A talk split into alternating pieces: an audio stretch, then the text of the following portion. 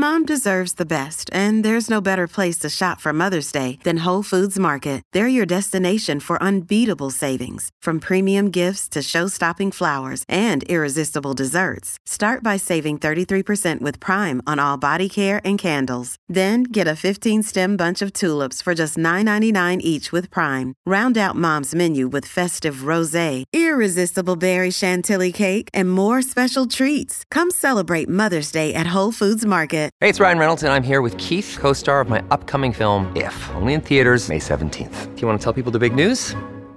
All right, I'll do it. Sign up now and you'll get unlimited for $15 a month in six months of Paramount Plus Essential Plan on us. Mintmobile.com slash switch. Upfront payment of $45 equivalent to $15 per month. Unlimited over 40 gigabytes per month. Face lower speeds. Videos at 480p. Active Mint customers by 531.24 get six months of Paramount Plus Essential Plan. Auto renews after six months. Offer ends May 31st, 2024. Separate Paramount Plus registration required. Terms and conditions apply if rated PG.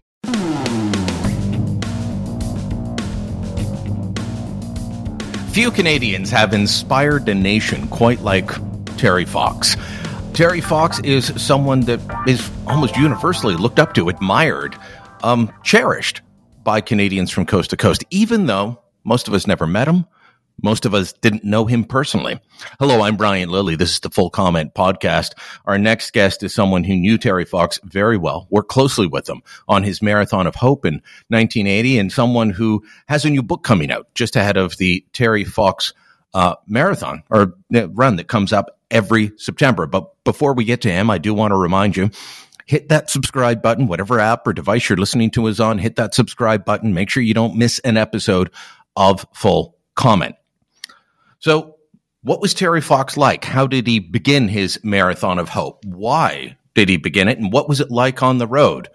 Bill Vigars is the author of Terry and Me, the inside story of Terry Fox's Marathon of Hope. Comes out in paperback on August 29th. Make sure you look out for it, order it online, or pick it up at a local bookstore, even better yet. Bill joins me now. Bill, thanks for the time today. Thank you very much, and thank you for having me here. Um, are you all these years later? Are you surprised that uh, Terry Fox still inspires so many people straight across the country? No, not really. I, I think his message is going to resonate today as strong as it did 43 years ago, and I, I can see it going on forever. At least I hope it goes on forever, because he set such an, an example for people. Um, his journey was uh, I don't know how he did it, I, and I think that a lot of people look back on it and how did somebody possibly do that in one leg? And he exemplifies so many good traits in a human beings that I think we all admire and and I think aspire to. So you weren't with them at the very beginning of the Marathon of Hope. You later joined and and helped organize things. But before we get to what it was like and, and where you joined them. Tell me Terry's story. There's a whole generation, too, of Canadians who weren't alive then who have no memory of this. They've definitely heard of Terry Fox in school and media and so on. But how did he end up where he was in, in terms of um, being so dedicated to raising money for cancer? Obviously, he dealt with it himself, but how did he end up where he was to the point of saying, I'm going to run across Canada? As a youngster, he was always uh, an athlete soccer, basketball. When he was 17, um, he was in a minor car accident and injured his knee. And shortly thereafter, he started having some pain in that knee, and he just worked through it. And it went on for months until um, in, uh, he would have been 18 when he the became the pain in his knee became just too much, and they, he went to see a doctor. On that very first visit to a doctor, that was X-rayed, and almost immediately, not almost immediately, immediately diagnosed that he had osteosarcoma, which is cancer of the bone in in his knee.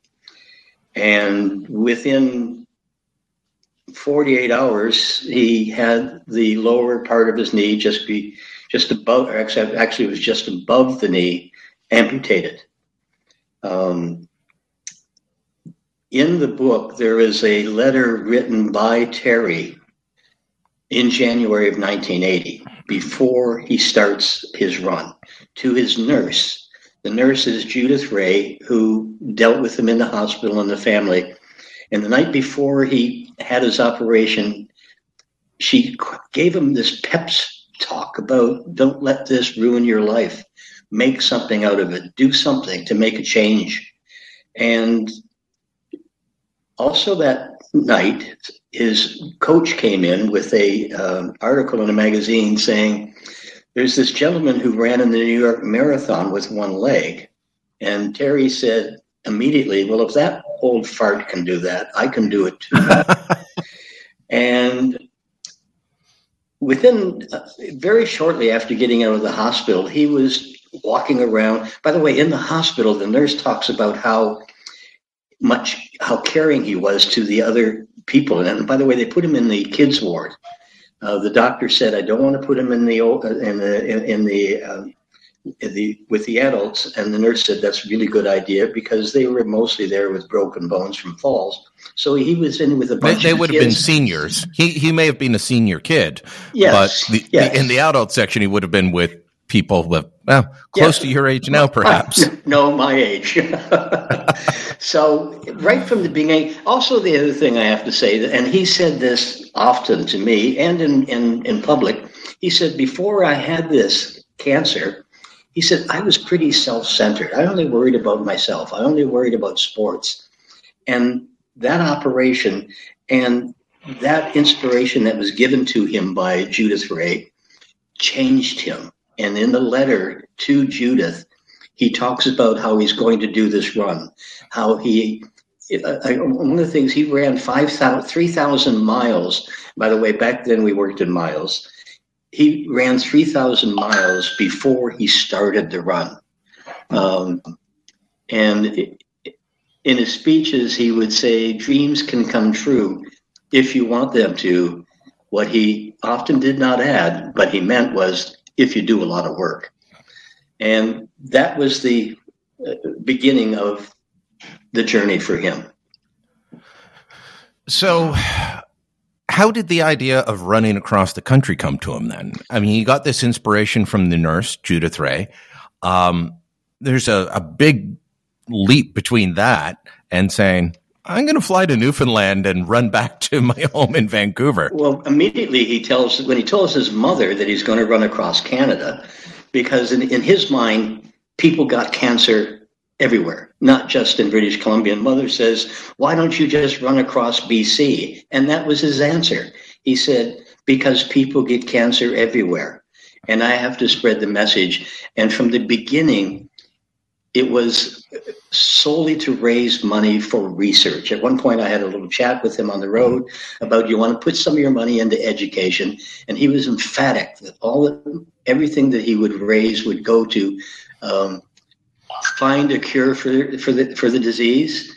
As he said, there has to be a better way, and he and he saw the treatment that people were going through. And by the way, the type of cancer he has had you now have an 80% chance of survival. And in most cases you don't they do not have to do an amputation. So from the beginning uh, he was inspired to do that run across canada. He was not satisfied with just running across bc when the marathon of hope started in april 1980 though it did not generate the kind of publicity that it later did um, how did it change? At the beginning, it was just him and Doug in that van, and they started off from from St. John's, and in Port aux Basques, um, there was a town of eight thousand people at the time, and they raised eight thousand dollars. That's when he got the idea of one dollar from every Canadian. By the time he got to Nova Scotia, he was getting discouraged because his message was not getting out. And, and people today are still doing that. And what they don't understand is if you don't have a way to get your message out to the people, you, you end up running an anonymity. And, mm-hmm. and what happened was the first time I talked to him, it was in Sheet Harbor, Nova Scotia. By the way, at the beginning, I want to make clear this is long before cell phones. And uh, and the internet. so how we communicated back then was by payphones. So he would call collect. And the very first time I talked to him, I could tell how discouraged he was. And uh, and you'd met him before the run started, correct? No, no. I oh okay. No, what happened was is he had was just about to start the run. Uh, I would I had just been hired by the Cancer Society. Quite frankly, I had been in a down and out stage of my life um, selling life insurance, which is a wonderful product that most people have, but I was not a salesman and should have never been doing that. and uh, but I'd always been a volunteer with the Cancer Society, and I applied for one job with it. I didn't get it. It's in the book. It's an interesting story. Uh, but then I applied for the job as the director of communications and fundraising at the Ontario division. And the day before he was to start, my boss, a gentleman by the name of Harry Rollins, came to my desk and said, There's a kid with one leg going to run across Canada. Do you want to go and see what you can do for him? So initially, I just followed him um, in the Toronto Star. Uh, Leslie Scrivener was writing about him once a week in section four, probably page eight. And that was basically the amount of press he was getting. And so when I talked to him that first time, I said, when you get to Ontario, what do you want to do? And he said, well, I'd like to meet Bobby Orr. I want to meet Bo- uh, Darryl Sittler. I want to go to a Blue Jays game. I want to meet Trudeau. And I want to go to the CN Tower. And of course, I just moved from Welland, Ontario, and I'm sitting at the other end of the line just to move to the big city. And I'm thinking, hmm, I don't know what I've, okay. Well, I said, call me back tomorrow and I'll see what I can do. And the worst thing that anybody can say to you is no. So I just got on the phone. And by the time he was able to call me back the next day, I was able to say, okay, the CN Tower is on, the Blue Jays are on. Uh, Sittler's going to meet you. Bobby Orr is going to be in Europe, but we'll find him someplace on the road. He'll find us. And I can't find Trudeau, um, who was in Europe at the time. And when we did meet him, was not even briefed about him, but that's another story. It turned out okay. Um, so right away, I wanted to give him hope, you know, that things were going to happen. Then I flew down, met him in Edmundston, New Brunswick. That's when I found out who he was. I was actually sent down to lay down the law uh, because he wasn't showing up for his medical uh, treatments or exam, or not treatments, just the exams that he had promised to do. Well, mom and dad had already been there to talk to him, and he, he was he was, I'm not going to stop running to go get examined. I said, I know my body. If I need something, I'll go to a doctor. So when I get there, I get to meet him. I, I meet him the first morning. I am in absolute awe. I, like everybody else, I'm watching the response of the people on the side of the road. Uh, there's nobody there. Uh, there's every time a home hardware truck passed them, they would honk. So somehow somebody back in Ontario knew about him. But other than that, there was no coverage. There was very, like a little bit of press here, a little bit of press there. And I saw how he affected people. I saw when he spoke that it was complete silence in the crowd. He spoke from the heart. He was for real. He was just a regular kid. Um, a wonderful sense of humor. And I knew that if he got into a populated area, it would take off. So when I left him at the Quebec border, I already knew nothing was going to hap- happen there. And I said, just get through Quebec. I said, get to Ontario and we'll, we'll, we'll make it happen. And uh, then I went back to Ontario and I drove back and forth between Toronto and um, went to all those little towns, Kaladar, Marmora, and I would go to the Women's Institute. I would drive into town to the gas station and ask, who in town is the, you know, event organizer? And they go, oh, see Martha down the road. And I'd go, I'd go and talk to them and or the Lions Club president. And I'd say, there's, a, I had two Polaroid pictures of him. And that's all I had. And I said, this guy's running across Canada with one leg. Would you do something for him when he comes to your town? And they all said the same thing. Well, if he makes it this far, we'll do something. And I said, he'll be here. And as a matter of fact, he and I had sat down with a map of New Brunswick. And because he was running 25 miles a day, I was able to go 25, 25, 25. So I was able to tell these people that, okay, he's going to be here on July the 13th, as an example. And by the, by the way, by the time we got to Sault Ste. Marie, we were only two days behind that schedule. And so, uh, can I just stop you for a second, yes. Bill? Um, you said earlier that this was done in the days before cell phones, um, before the internet, and and so you're doing this with payphones. You're flying and driving to meet them. Uh, you're mapping it out with just a map and math. I don't think most people could do that today. Well, it was there was no rules. You you you flew by the seat of your pants. Uh, Ken MacQueen, who wrote for Maclean's magazine, uh, interviewed Terry and uh, us in Ottawa, and then came and joined us for a few days up near Sudbury. And he says, in, when he wrote, he said, I, I was expecting it to have changed into this uh, organization. And he said they were still just like a bunch of bands of gypsies flying by the seat of their pants. And, and uh, that's how the run was. I mean, you couldn't plan the day to day run. Um, because you could it could change in a moment. He could come to me and say, "Okay, I'm supposed to run 12 miles, but I I got to take a break now." So how we communicated back then was radio. Radio was king in 1980. Um, by the time we got to Ontario, you know, the radio cruisers would join us. So when he had to stop early, I would go over to the radio station guys and say, "Okay, he's got to take uh, take a two hours off. He'll be back on the road. So they would immediately broadcast what Terry's schedule, and that was how we communicated. There was, as I say, you, you couldn't do it. You know, today it would have been easy. Back then, and, but it worked. You you didn't get a lot of publicity in Quebec by the sounds of it. Um, no, no. So ha- when did it pick up? The moment he crossed the Ontario border. Um, now, there is a lot of politics within the Cancer Society, and a lot of it was based on personalities. So I get a call from the gentleman who was doing the documentary when Terry's in Montreal or in Quebec City. Sunday night. I always seem to get the calls on Sunday nights. and he says um, they've run out of money. They all have colds. They haven't had a shower in a week. I put them up in a motel. If this thing doesn't, if you don't do something now, the run's not going to make it to Ontario. So I once again went to Mr. Rollins and he called in a bunch of volunteers and we called in volunteers from all across the province. And we had a meeting in the old Westbury Hotel basement and I'm sitting there with my suitcase. And uh, this is to decide whether we are going to uh, get behind Terry Fox. And this is the Ontario division. The Hamilton and the Toronto districts did not want anything to do with them because really they, they said they didn't have the volunteers, um, and I tried to explain to them we don't need volunteers. It, it's it's it's a it's a, a movement unto itself that just happens.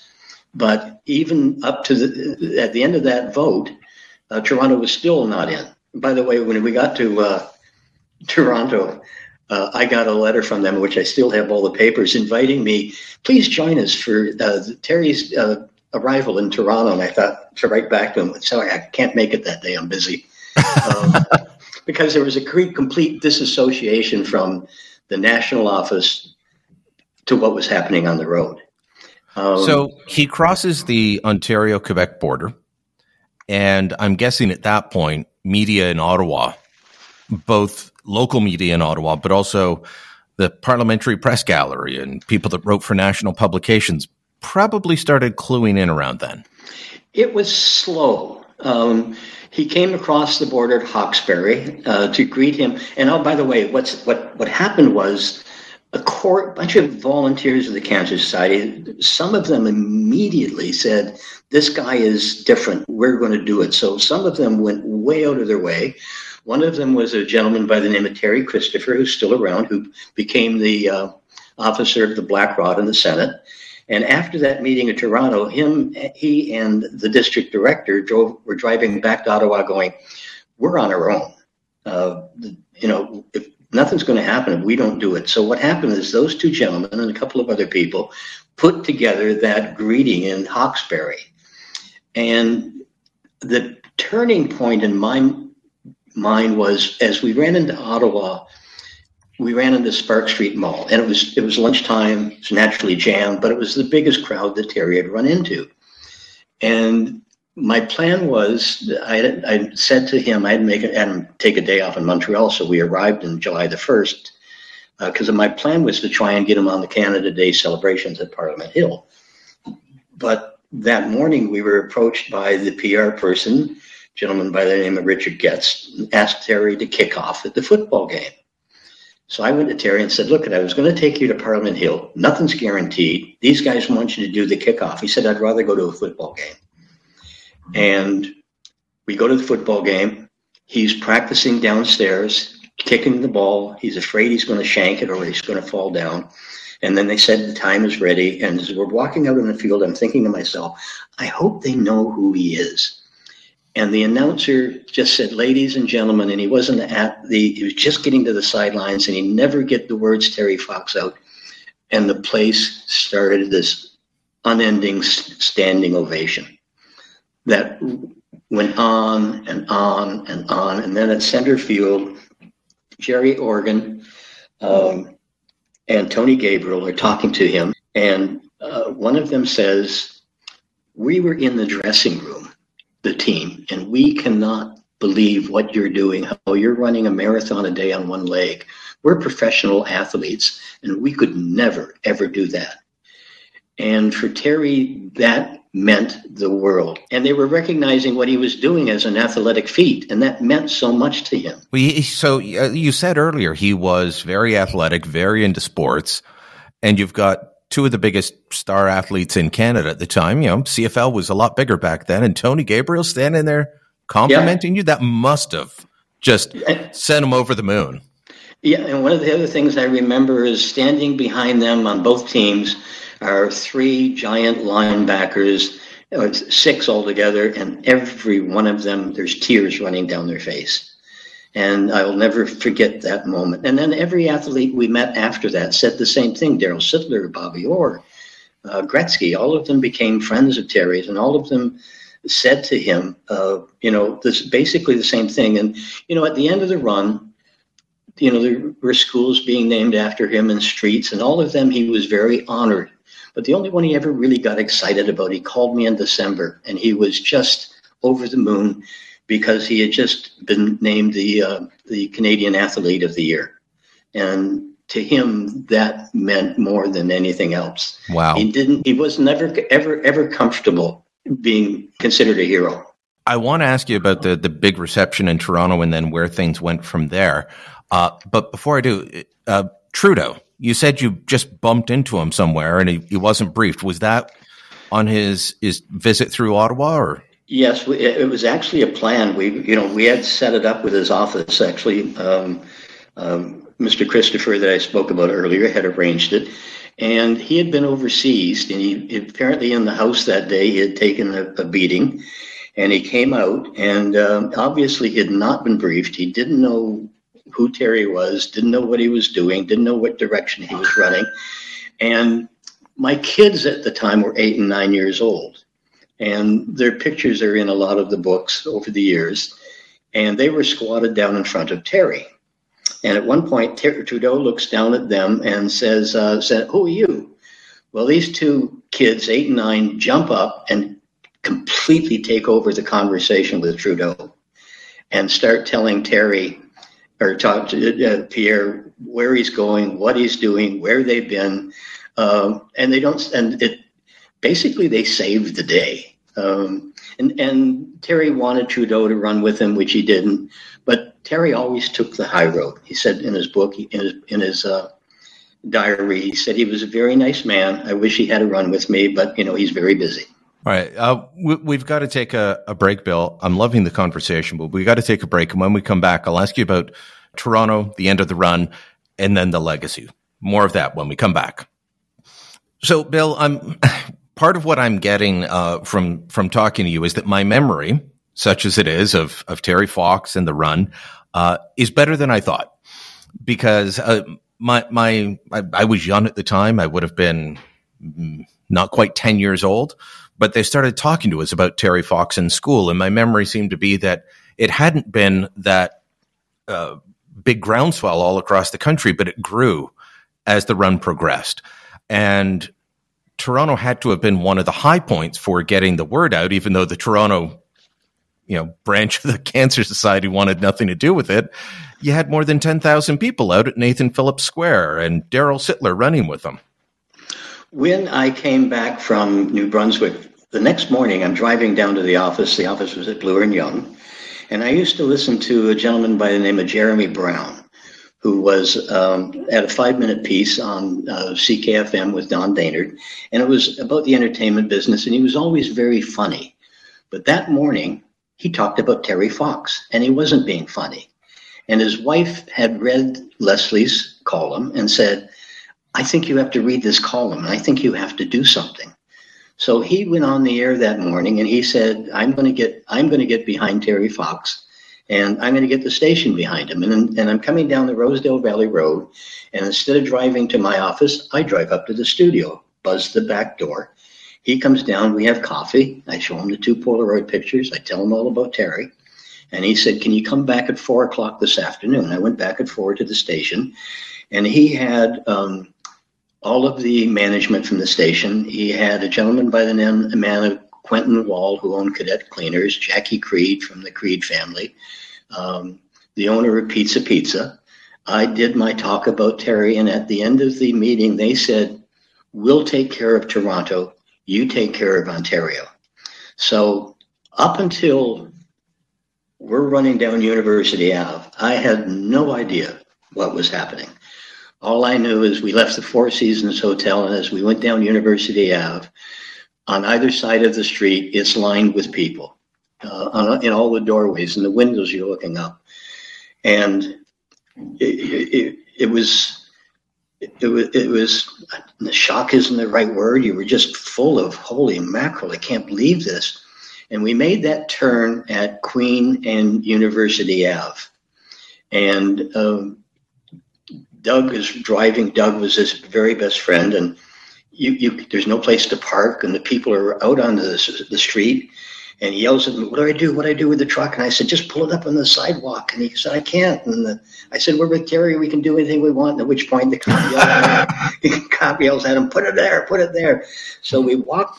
Or he's trying to make his way through the crowd, and um, what happened was is people were trying to hand him flowers and, and gifts and trying to touch him and shake his hand and the police were trying to make their way through in scarborough there was a big crowd there and at one point the police started pushing people and terry grabbed me by the arm and went no no no no tell them it's okay it's okay. Uh, and this, so by this time the police are being very gentle with the people. And what happens is i turn around and start walking backwards and they're handing him stuff, and I'm then Terry's handing it to me, and then I'm handing it off to people on either side of me. And this woman steps in in front of me, and she's got cameras all over herself, so I know she's on assignment. But she trips and falls backwards, and I catch her before she hits the ground. I throw her up and I said, "Keep, keep going." And it turned out to be Gail Harvey. So most of the images that you see of Terry Fox, and she came up and joined us in French River at the French River Trading Post. Gail shot but the crowd, they estimated at 10,000 people.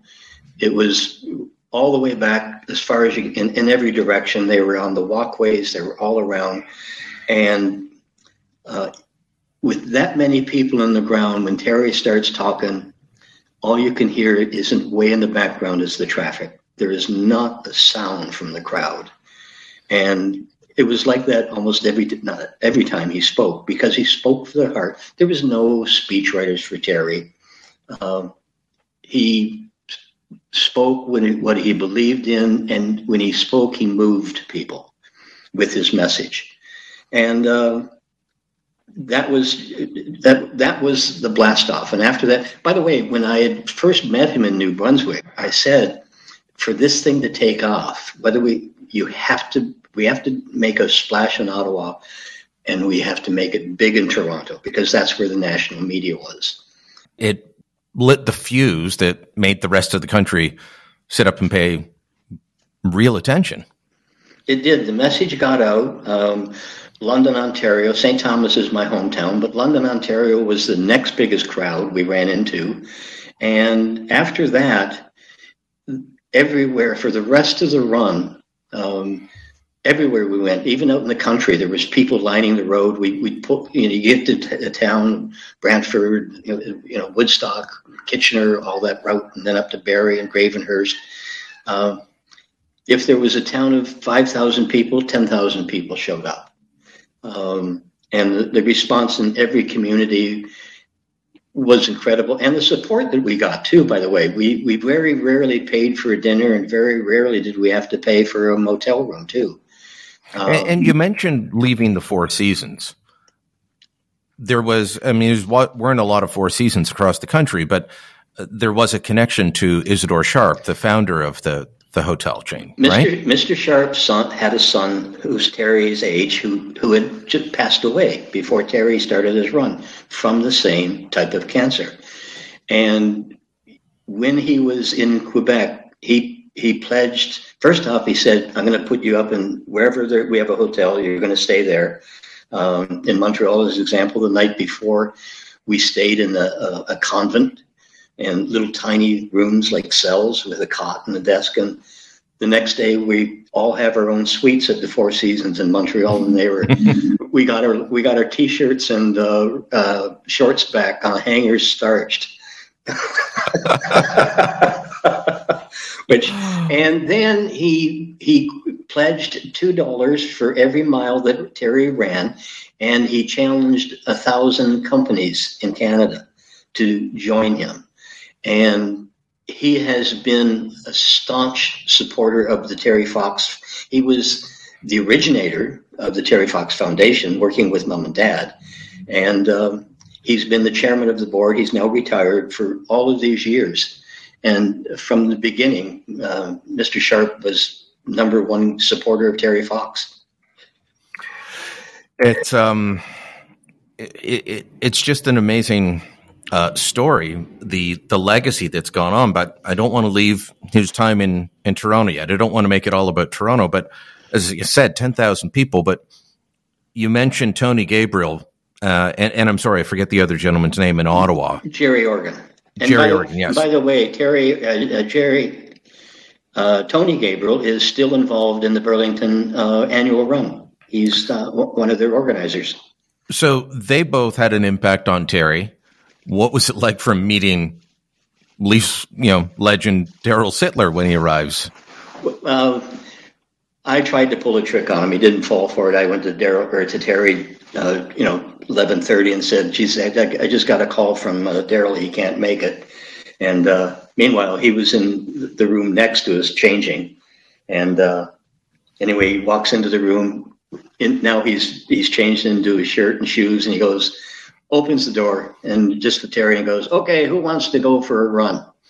uh, and then, uh, and by the way, Darryl um, stayed in touch with Terry all through his illness, as did Orr, as did Gretzky, um, as did a lot of those sports people. Stayed in touch with him. The NHL Players Association offered to finish his run, and Terry, no, Terry said, "No, nobody's going to finish my run." Um, and then Bobby Orr, Terry was a big Boston fan. And then meeting Orr was a big thrill. Uh, we actually came back and, and, Terry spoke to a bunch of business leaders at the Four Seasons. And, and then we had uh, uh, dinner with Orr, just the five of us. And uh, when Bobby goes to the washroom, uh, Terry starts picking the croutons off of uh, his salad, going, I'm going to tell my grandkids that I ate Bobby Orr's croutons. So by the by the way, I have to tell you that when I have a chance, Terry had an incredible sense of humor, very dry, uh, quick, quick thinker. When he we thought he had uh, broken his ankle up in Sault Ste. Marie, it, it, turned out it wasn't. Uh, by the time he's walking out of the hospital, uh, uh, some media had gathered out front and a bunch of reporters standing there, and one of them yells to Terry, Terry, which one of your ankles is bothering you? And without missing a beat, he looks at the guy and he says, The one I don't have. uh, and was a couple, couple of other times like that too. So I remember him coming to to Hamilton and to Dundas, and then you've described all these towns that he went to in London and Brantford.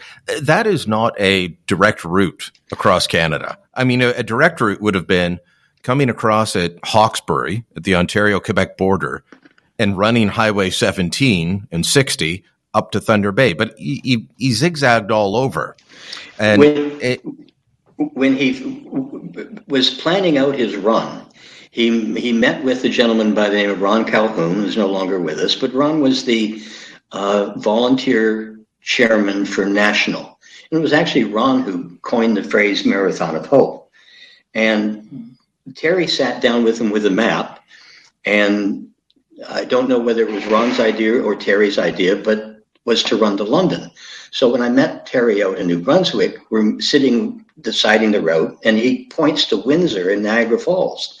And Terry says to me, Well, I want to run there and I want to run there too. And I have to explain to him that the when you're holding a map of BC and you're holding a map of Ontario, the scale is not the same. so I had to explain, well, okay, there's three days down. And of course, he would not backtrack. At one point, I said, okay, you've run to London. Why don't we drive back to Toronto and head north from there? And he said, no, I don't want anybody to ever say that I did not run every single step of the way.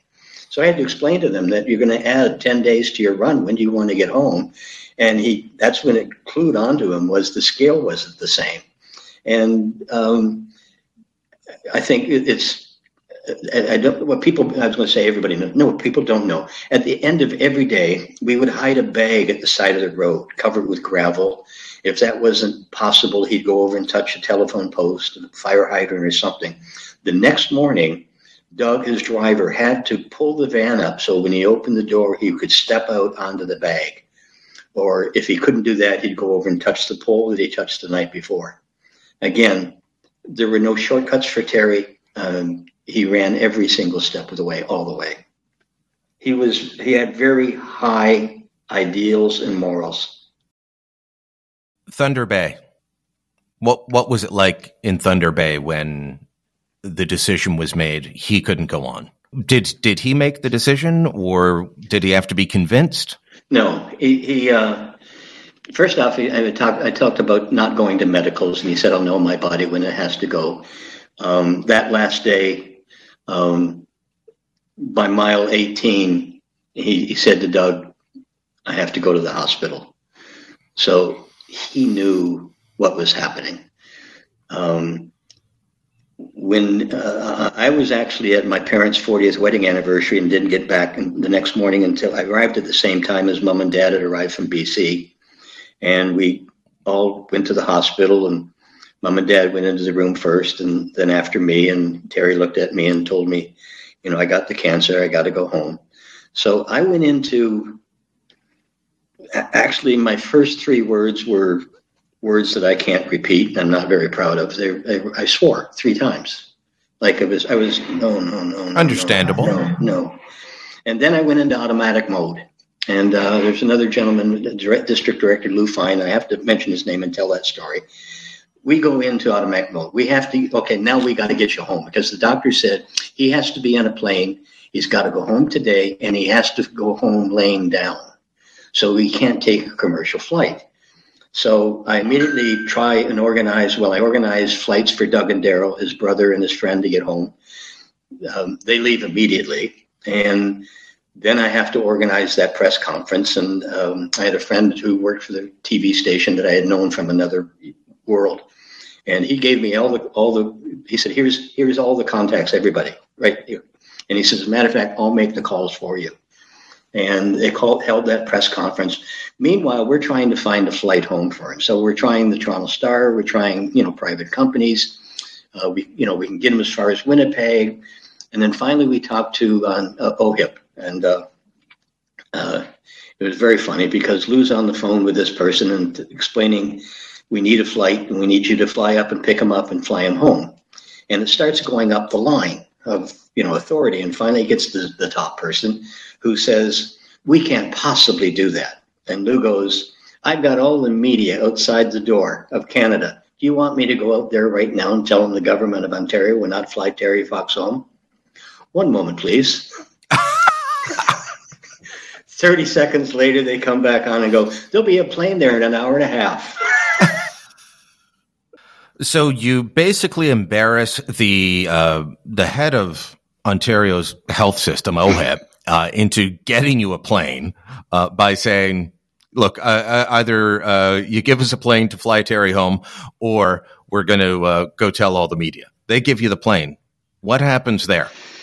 The, the next thing we're, we're we load into the ambulance, and, and in the ambulance is mom and dad and myself uh, a, a, doctor from Thunder Bay, and Christie Blatchford, who's from the Toronto Star, um, who had already visited us once before and had a relationship with Terry. And as we're driving to the airport, needless to say, mom and dad are very upset. And, and dad starts going, This is so unfair. This is so unfair. And Terry says, What do you mean, Dad? And he said, The, the cancer, the cancer coming back. And he said, No, it isn't, Dad. He said, I'm no different than anybody else. He said, This is what cancer is all about. And then there was a long pause. And then he says, Maybe now people will understand more why I did it. And what he felt was that people had put him up on this pedestal of, of being a hero and that for him it was all about cancer and finding a cure. And he realized that because of the visibility he had become, that people were now going to follow his treatment and his journey, which is chemotherapy and, and radiation. Which is horrible. Which is horrible. And he, uh, which is, he's, that's what motivated him in the run in the first place, watching little kids dealing with cancer. So he realized that people were now going to understand more about why he did it. We get to the airport and uh, we unload him and uh, we get him in the plane and I hug mom and dad and I, I go over and I hug Terry and I let, told him I loved him. And then the door closed and uh, the plane taxis and I remember standing there thinking, this isn't the way the movie's supposed to end. And uh, and somebody calls me, taps me, and says, "You're, wanted in the in, in the inside." And I pick up the phone, and I'm doing an interview as it happens, and I cried through most of it. And then the next day, I have to unload the vans, and uh, the only thing I think the only save of my sanity that week was when I got back to Toronto the next day uh, I got called over to the CTV headquarters, and they were going to put together the telethon. And they they asked me to help them tell them who Terry was.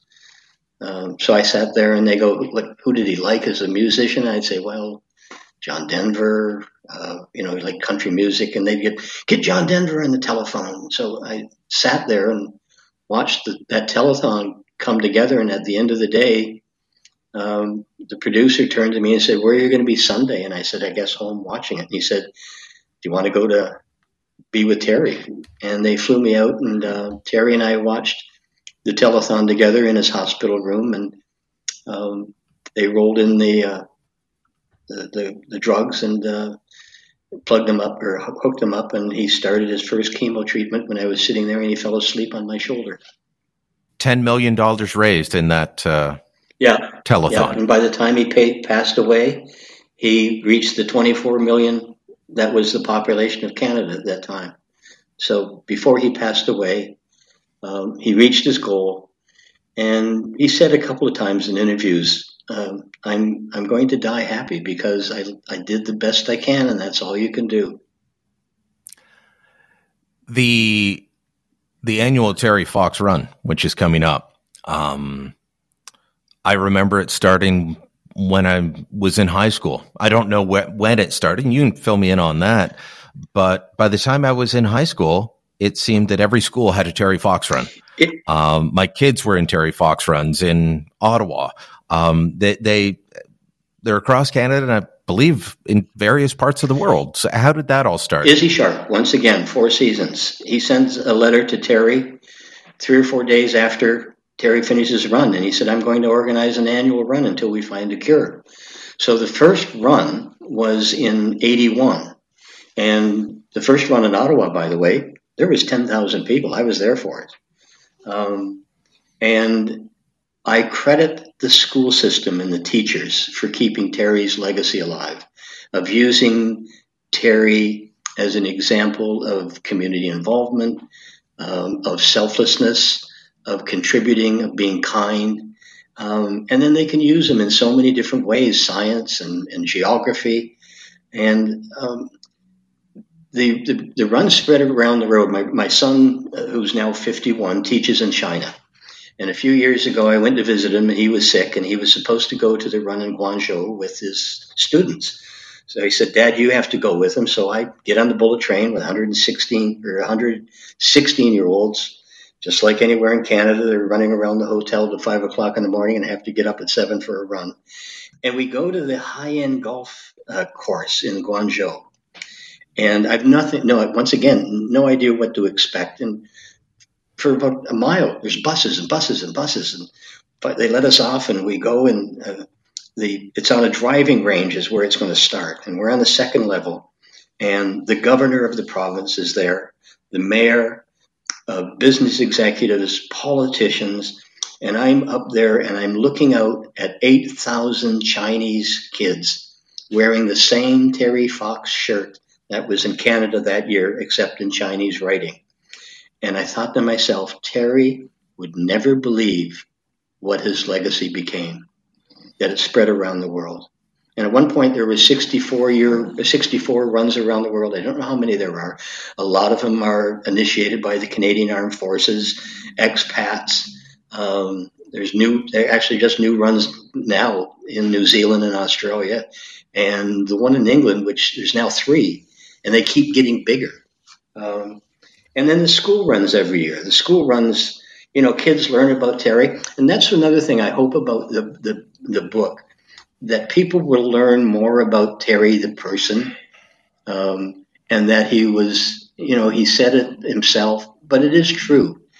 Dreams do come true. You can do anything you want if you work hard. You know, you can have dreams, but if you're not going to put the effort in to get them, you know, it's like any, well, you're not going to be there. Well, from $24 million to $850 million. More than $850 million has been raised by the Terry Fox Run and the foundation over the years, and that's just going to keep climbing. And for people that think, well, cancer's still with us, um, you mentioned that the cancer Terry had, there's now a strong survival rate. There's many types of cancer. Cancer is not just one disease, and mm-hmm. and there's so many of them that they've made massive advances in. Um, prostate cancer, breast cancer is an example. The, the money that the, the, each year they do different things. They got the, the, the foundation. The money is raised by the foundation, but then it goes to the Terry Fox Research Institute, which is the medical arm and they dole the money out to researchers, and they are connected with researchers all around the world. Um, one of the things they're working on right now is a very rare type of childhood brain cancer, um, which right now there is no cure, but that's they put a focus on that one. And then there's a new program where they have connected all of the research projects all across Canada so that everybody is sharing information on what they're doing. Um, and that's Prin- Princess Margaret is part of that, and, and, and, all of the major cancer research places across Canada are part of that, and it's all organized by the Terry Fox Research Foundation. Bill Vigars' book is called Terry and Me, The Inside Story of Terry Fox's Marathon of Hope, and it comes out August 29th. Highly recommend it. And Bill, thanks for a, a great chat today and insights into a man that you feel like you know, but of course I never did and yet you did. So thanks for sharing. Thank you very much. And you, you would like him. Have you ever had a chance to meet him? You'd like him. He's a cool guy. I'm sure I would. Thank you very much. Full Comment is a Postmedia podcast. My name's Brian Lilley, your host. This episode was produced by Andre Proulx with theme music by Bryce Hall. Kevin Libin is the executive producer. You can subscribe to Full Comment on Apple Podcasts, Google, Spotify, Amazon Music. Listen on your Apple or Alexa enabled devices and help us out by giving us a rating, leaving a review, and telling your friends about us. Thanks for listening. Until next time, I'm Brian Lilley.